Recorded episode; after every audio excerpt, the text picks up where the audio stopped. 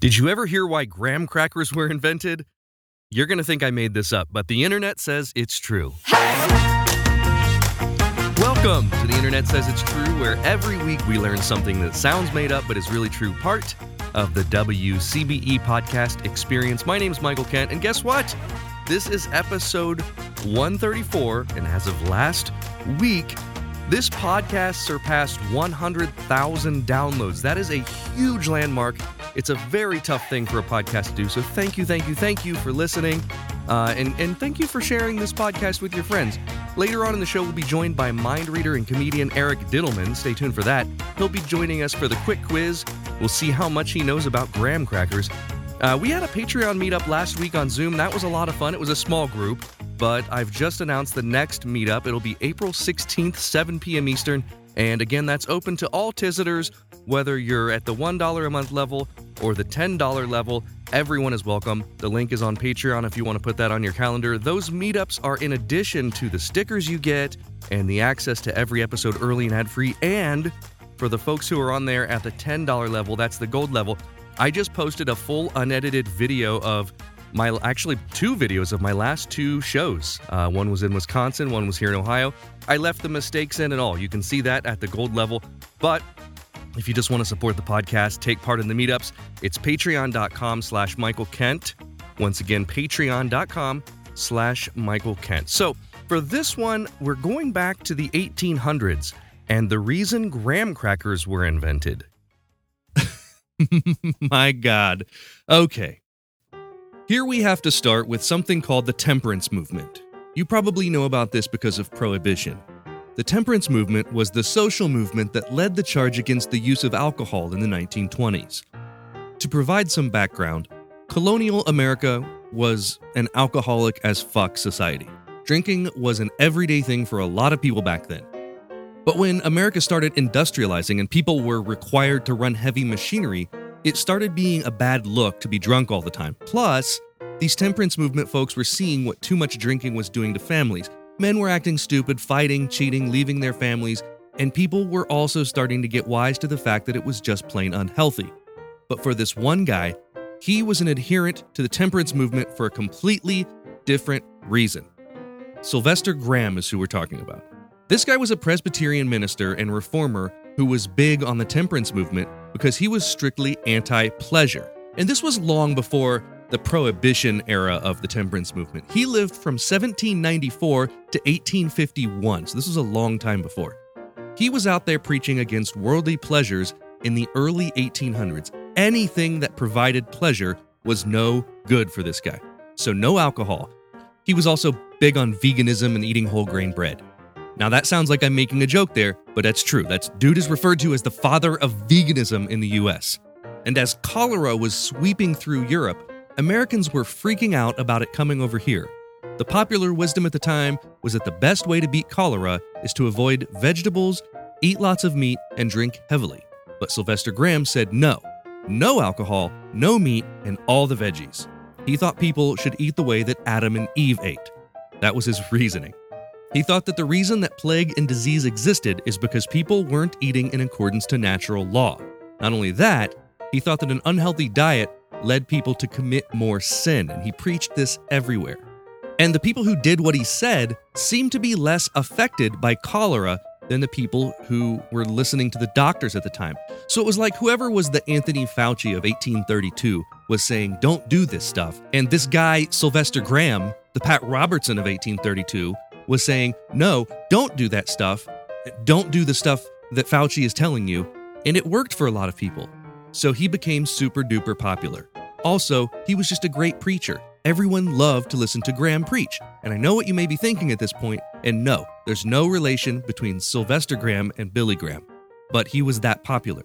The word spread that his advice was saving people from cholera, and it started a whole movement. He wrote a book called Treatise on Bread and Bread Making and spoke out in major cities about how to properly make bread. His movement became known as Grahamism, and they were vehemently opposed to masturbation. More about that after a quick break. We're living through the most dynamic time in human history, and what we do as leaders matter. We are the ones that create the leverage to shift directions of our companies, our nonprofits, and our communities. As a leader or an emerging leader, please join me for a dynamic conversation with top thought leaders, academics, and executives to learn more about how to elevate your leadership. I'm Maureen Metcalf. Join us at the WCBE podcast experience at wcbe.org. The Internet Says It's True is happy to be sponsored by The Power of the Streak. This is an easy to read book by author Kara Wood with the best idea yet for consistent exercise and staying motivated over time. That part I read. This part, I'm telling you from the heart, I struggle with working out regularly. You know, I'll go back, I'll start exercising, and then I'll stop after a couple of weeks, or I'll go a week and a half and then I'll stop. And I learned that I'm not the only one who this happens to. So, Kara has a similar story. Kara was, you know, basically without motivation for years, and she was able to find that formula that got her to flip the switch, and she hasn't looked back. She actually has been able to stick with it through uh, the methods that she teaches in her book. So she tells her story of starting and keeping a running streak for 12 busy years while having a demanding career, two kids. I mean, she has the the secret to to exercise no matter what. Her story is funny, it's relatable and inspiring, and she explains to you how you can do the same thing with any exercise. And it doesn't have to be running, which is hard on your knees and hurts your feet. And this isn't just the internet saying it's true. Even a cynic will leave feeling motivated, inspired, and excited to commit once and for all to long lasting exercise and fitness. The book is called The Power of the Streak by Kara Wood, and it's available in all formats where books are sold. You can get it on Amazon, Barnes and Noble. You can also get the audiobook on iTunes and Audible. So make sure, you know, you, you learn all about this. Go pick up the book. You can also follow The Power of the Streak on Instagram. It's just at The Power of the Streak and Twitter, Power of Streak. I think that you will enjoy it. If you love listening to this podcast every week and you want to show your support, that would mean a great deal to me. You can do that by becoming a Patreon member. We've got members at all levels, whether you want to pledge $1 a month or $10 a month. Just think about the value that you receive from this show. And if you like the histories and the stories that you learn about or the jokes that you hear, and if you think that they're worth it, consider signing up. For that, you get every episode ad free and a week early, access to bonuses like the unedited videos of the guest appearances, and 20% off all merchandise. You can sign up today at patreon.com slash Michael Kent. That's patreon.com slash Michael Kent. There was a time that humans used 100% organic products as healing balms and moisturizers for their skin. Well, I've partnered with an awesome company that wants to get back to those times. Fatco sells organic and responsibly made tallow based skincare products. For centuries, humans used tallow in skin moisturizers and healing balms, but unfortunately, the topical application of these fats seemed to stop around the same time that animal fats stopped being considered part of a healthy diet.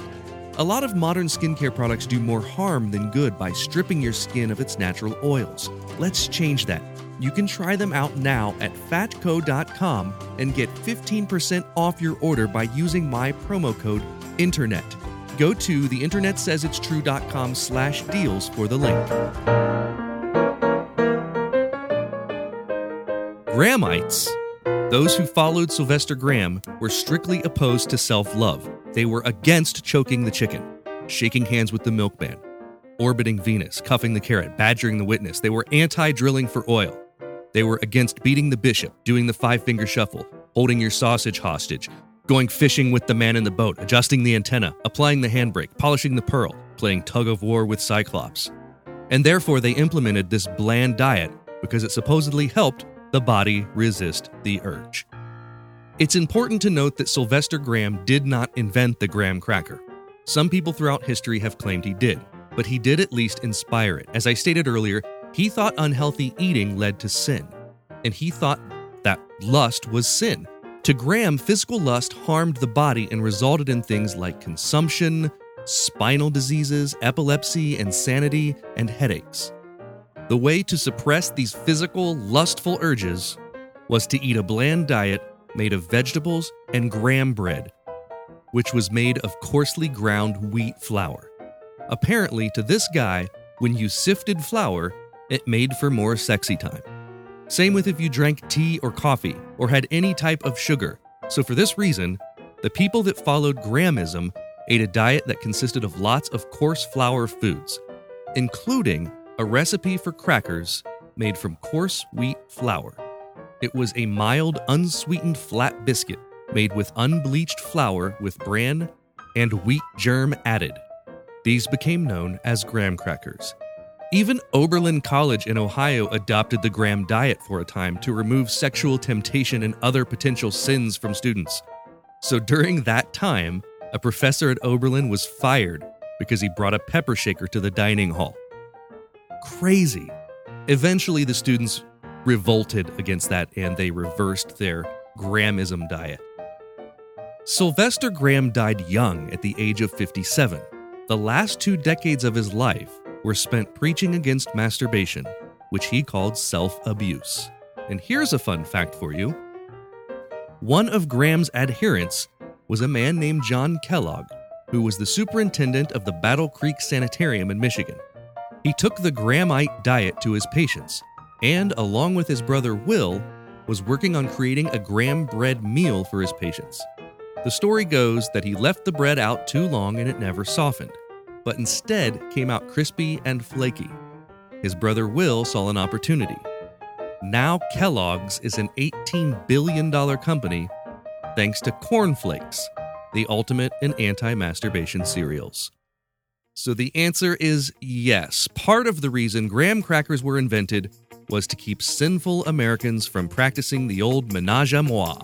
The internet says it's true. Now's the part of the podcast where I call a friend, see if they already know what we just learned. Today we are calling back my good friend Eric Dittelman. Eric is a mind reader extraordinaire, television star, editor, funny man, joke writer for my joke story trick show, and uh, I'm happy to have him back on the show. Hey, what Eric, is how up, are ya? Eric? Hey, Michael, thanks for having me back. Yeah, man. This is uh, what does this make? Three or four appearances? Probably more than Uh, that. Yeah, I'm going for the Hall of Fame record. Uh, well, I can't, I keep getting voicemails saying, "When are you bringing Dittelman back on your podcast?" Uh, unfortunately, they're they're talking about "Tell me what to Google," uh, Oh, not right. not the internet says it's true. So Mhm. This Uh, is my first time on the new title. that's right. This is your first appearance on the internet says it's true, and for the first question, we're playing for three Twitter followers. So I if you use three Twitter followers. if you get it wrong, you have to get me three Twitter followers. If you get Oh, it right, okay. I have to get you three Twitter followers. The best Can I just ones unfollow you and then follow you that doesn't again? Does count that as one. as- No, you need three that are not yourself. Uh, uh, and they can be like your your family. You know, you can be like, "Hey, mom, you mind following Michael?" That'd be totally cool with me. My Um, mom does not have a Twitter. That's Definitely probably a good thing. Uh, all right. Uh, so this one's a multiple choice. Okay. Graham crackers were invented for which of the following weird reasons? A. To help keep people from masturbating. B. To keep people from drinking alcohol. C. To keep people from going to hell. Or D. All of the above. Wow.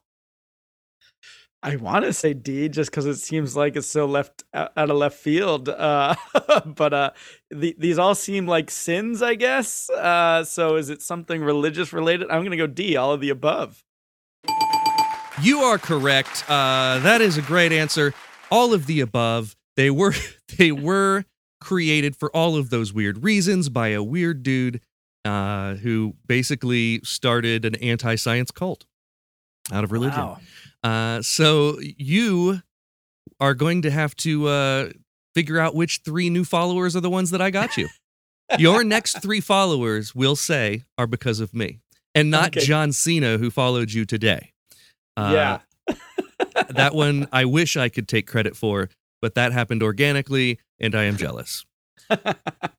Uh, question two. okay. For question two, if you get it right, I will have to make the sound of any animal you choose. If you get it wrong, you have to make the sound of any animal I choose. Are we picking the animals prior to the question? Uh, no, you can you can Okay. have a little bit of time to, to mill on it. Okay, great. As everyone knows, a graham cracker is one of three simple ingredients to make s'mores. How heavy was the world's largest s'more? Whoa.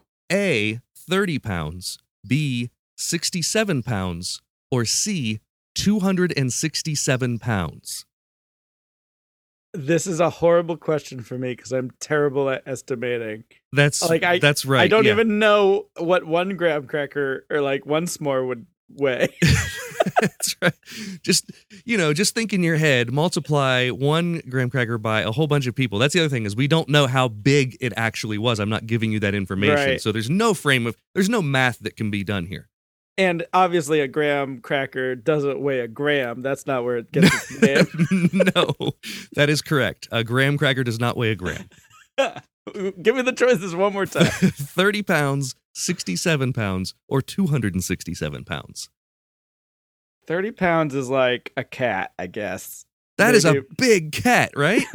Two cats. Two cats. Okay. You're so bad at estimating. like so my, gonna say it probably was more than a two my medium sized dog weighs 30 pounds. There we go. Um, so I'm gonna say B, whatever that middle option was. 67 pounds? 67. That still seems light for a large, but I'm gonna go with it. Oh, Eric, you were you were right when your when your gut told you that it still felt light. The answer is 267 pounds. What? The Guinness Book of World Records, the largest That's like s'more. three cats. It is May of 2014. A bunch of people in Pennsylvania got together, made a giant s'more, and uh, so I think that it's fair to say uh, I should make you make a cat sound. Let's wait. Hold on. Two cats. That was one, Okay. and the others. There you go. One's angry that you didn't get the question right. The other one. Question three. care, If you get like this one right. I'll send. Yes. I'll. Question three. If you get this one right, everyone knows the stakes for the third question. It's always I will send you a tell me what to Google sticker in the mail. I've still got 200 of them left. if you get it wrong, you have to send me some sort of diddle swag. Oh, I might be out of diddle swag. Maybe Well, if- oh. maybe one of your old buttons or something if you can find Yeah, one sitting either around. an old button or maybe a hand drawn drawing. that, would- that's- that doesn't count. Can't just draw something. What if it's of me and I'll sign it? You can just make a can sketch and be like, uh, Howard Stern drew this on the, on the blah blah blah show of AGT, and then no, I okay.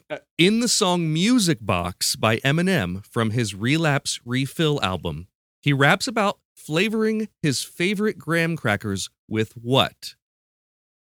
A. Mom's spaghetti. B. Taco sauce. Or C. JonBenét Ramsey. So I have I don't think I've I know the song. I know Eminem. That's a little bit. Mom Spaghetti is in uh the his Eight Mile song. so it's not that one. Yeah. B. I'm gonna go taco sauce. Taco sauce. In the song Music Box by Eminem from his Relapse Refill album, he raps about flavoring his favorite graham crackers with You Think Taco Sauce. Yes. Unfortunately for everyone, the answer was JonBenét Ramsey. No. Why? I know. Uh, so, uh, it, horrible. Absolutely horrible, first of all. But here are the lyrics Quote, like a Thanksgiving, and listeners, this is not me saying this, this is Eminem's voice saying this. Like a Thanksgiving turkey or holiday ham, cinnamon sprinkled on toast, strawberry marmalade jam. So far, so good. Sounds delicious. That was me. Back to Eminem. Quote, flavor my favorite graham crackers with JonBenét Ramsey. I guess a modern day Jack the Ripper is all that I am. Oh no, that's problematic. It is it is problematic, worse than Cardi B and Lil Nas X uh, combined. I don't know if you talk about this in your uh, rest of the episode, but I learned graham crackers are used in mock apple pie. No, I didn't talk about this in the episode. so, what is the difference between apple pie and mock apple pie? Mock apple pie doesn't use apples. It uses graham crackers to simulate the texture of apples. Well, that's nothing close to an apple. I guess in this recipe, it is. Maybe It works. It makes sense. I mean, if you add maybe some apple flavoring, like apple juice or apple Oh, sauce. I don't think so. I No, think just no just apples. the- this is for people I- who can't eat apples. It's just the brown sugar and everything And else cinnamon, I guess. is so more prominent that you just get the texture of the apples. I can't imagine that. I'm gonna have to try this sometime because I I'm a big apple pie guy. I love apple pie, but I've only ever made it with apples. So, wow, interesting. So, what do they make for the crust? I feel like it'd be very similar to the to the graham crackers. You couldn't do a graham cracker crust if the apples are graham crackers. You lost me there. I'm a cake guy. Okay. question four. For this question, oh wait, what were our stakes for that? Oh, you Uh, have I to have send to me send some you a- swag. A, a drawing. a drawing. okay, fair enough. For this question, if you get it wrong, you have to work in a phrase of my choice in your next online virtual show. Oh boy. If you get it right, I have to work in that same phrase. Podcast Oh. or show. You you can do it in your next Yeah. podcast if you want. Oh, that's uh, fun. Yeah, the phrase will be quote, shimmy on down. Shimmy. I'm writing this down. Yeah, shimmy on down is the phrase. Uh, so yeah, you've got to somehow you've got to say shimmy on down in your next podcast with Mat or in your next virtual show wherever you think that it would be the best.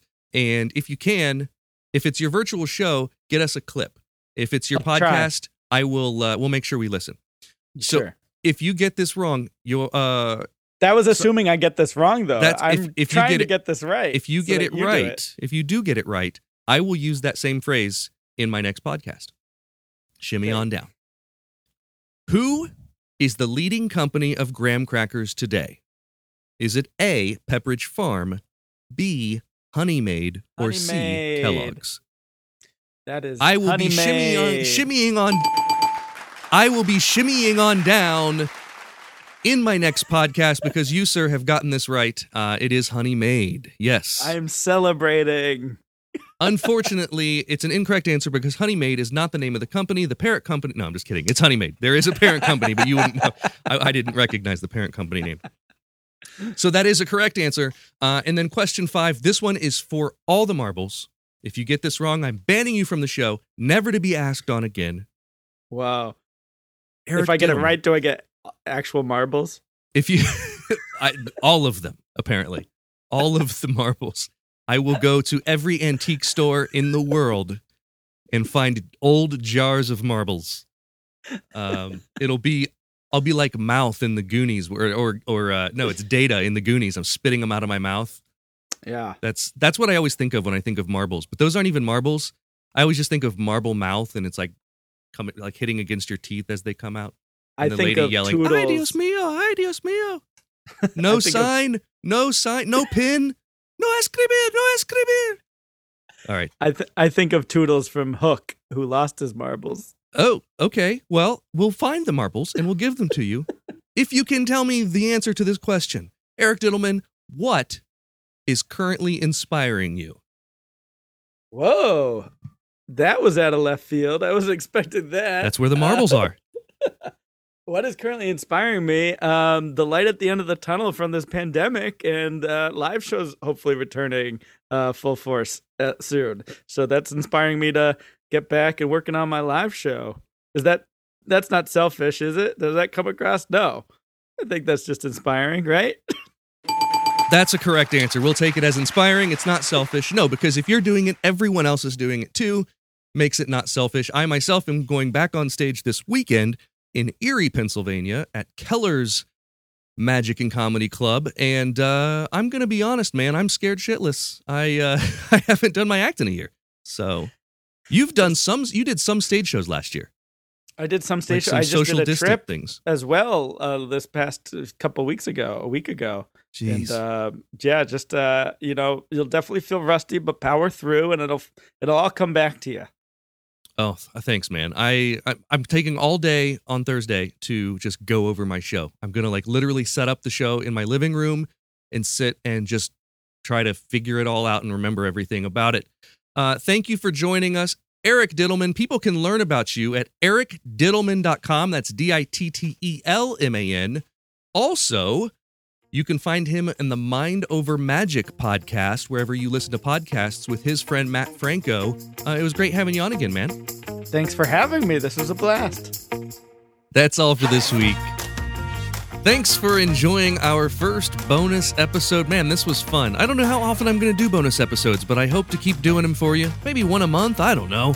Uh, you know, leave a review of the podcast on iTunes, on the real podcast, not the bonus version, and be like, hey, you should have heard the bonus episode. Uh, and then you'll be in like the secret club. It'll be awesome. Uh, the internet says it's true. Would like to thank the Patreon subscribers whose monthly contributions put them at producer status. Sean Brown, Catherine Morgan, Taylor Hurt, Bryce Swanson, Mitch Joseph Kimplin, Alex Zakalik, Eugene Anderson, Mac McVeigh, Jim and Joanne Martin. The show is written and produced by me, Michael Kent. The theme song is by Finite Music Forge, and all audio clips in this episode are used for education and commentary and used under fair use Title 17 USC Section 107. You can listen to past episodes by searching for The Internet Says It's True wherever you get your podcasts, and you can see bonus content at patreon.com slash Michael Kent, but you already know that, don't you? Have a good week.